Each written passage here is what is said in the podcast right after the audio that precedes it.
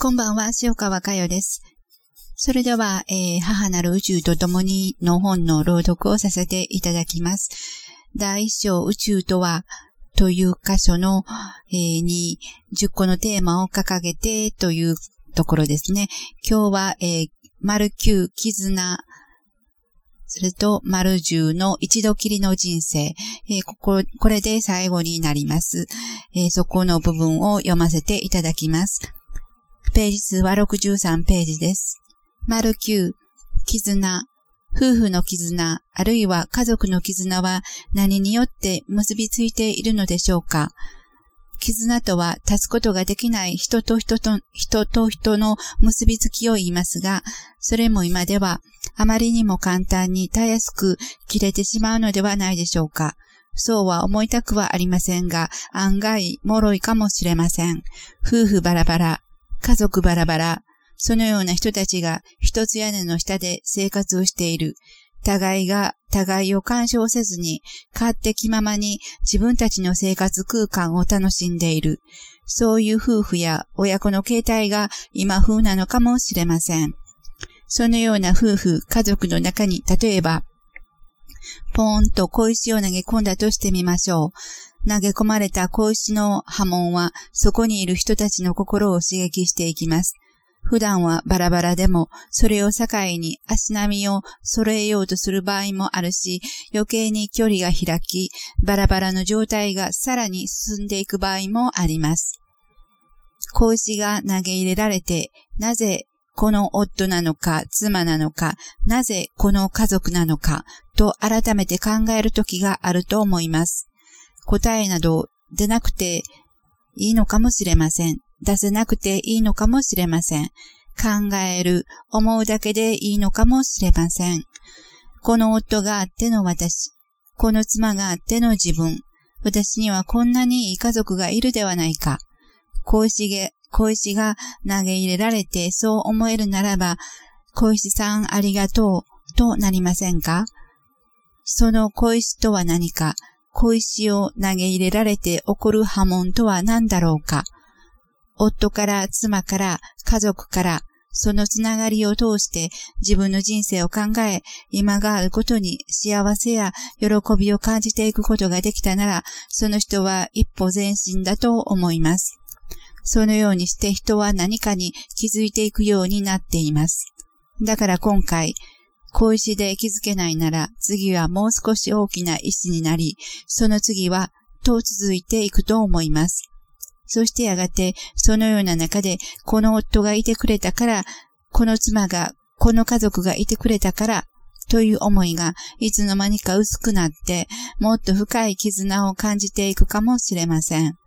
夫、妻、家族というものではない自分とのもっと深い立つことができない結びつきがあるのではないか、そう感じ始めてくるかもしれません。丸十、一度きりの人生。泣いて暮らしても一生、笑って暮らしても一生、同じ一生なら楽しく明るく豊かに暮らしていきましょう。それも一理はあると思います。しかし、表面だけを取り繕って、楽しく明るく豊かに暮らしても、それはいずれ剥げてきます。楽しく明るく豊かに暮らす中身の問題です。一体何があれば楽しく明るく豊かに暮らしていくことができるのでしょうか？一度きりの人生だから楽しまなくては損ですか？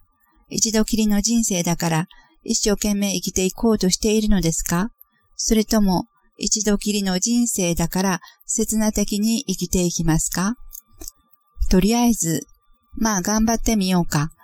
とりあえず今はこうしておこう。そうして、とりあえず毎日が過ぎ去っていくのかもしれません。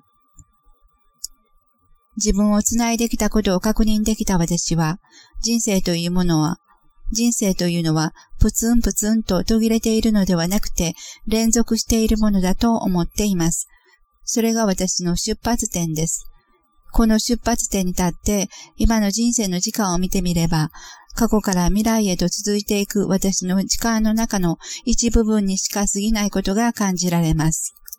全体を視野に入れながら、ある一部分を捉える場合と、その一部分、その部分しか捉えていない場合とでは、当然その一部分に対する思いが違ってきます。前者は、なるほど今世の時間は全体から見れば一部分に過ぎないけれども、その一部分がすなわち全体であって、一部分の変化は全体に影響を及ぼしていくことを感じます。後者はまさに人生一度きりの基準に立った見方です。部分だけを捕まえて奮闘していくか、ただ流されていく人生だと思います。永遠に続いていく自分の時間というふうに思うと、今という時の過ごし方もまた違ってくると思います。一度過去からの自分を思い、未来の自分に思いを馳せてみませんか？そして今の自分を思ってみてください。確かに今ある生活は大切でしょう。自分や自分の周りにいる人たちは大切な人かもしれません。しかし、もっと何か、もっと広い自分の世界があることを感じられないでしょうか自分をもっと待っていてくれるものがあるのではないか自分をもっと必要として待ってくれているものがあるのではないかそういうものを感じませんか最も一度きりの人生だと思っている人には、それは難しいことかもしれません。その人の思いの世界はそこでストップするからです。その人は今、自分が行き止まりの狭い世界にいることを知りません。考えてもみてください。どんなに華やいだ時間であっても、その時間というものは80年そこそこでしょう。しかし私は永遠の時間を感じているのです。そういうことを感じている人と感じていない人との差は大きいものがあります。そして、一度きりの人生だと思って、本当に自分を大切にして生きているのか、といえば決してそうではありません。自分に無責任だから一度きりの人生だと思うのです。一度きりの人生だと思っている人に自分を大切にすることはできないと私は思っていますが、あなた自身どのように思っておられるでしょうか？以上、10個の項目について思いを語らせていただきました。あなたもこれらの項目について思いや感じているところをまとめてみませんか？そして綴っていく中で一つ注目していただきたいことがあります。あなたの基準です。なぜ自分はそのように思うのか？何かそう思い感じていく元となるものがそれぞれにあるはずです。何を思い、どう感じていくかということも大切ですが、同時になぜそう思うのかということにもっとスポットを当てていただけたらと思います。えー、何日かかけて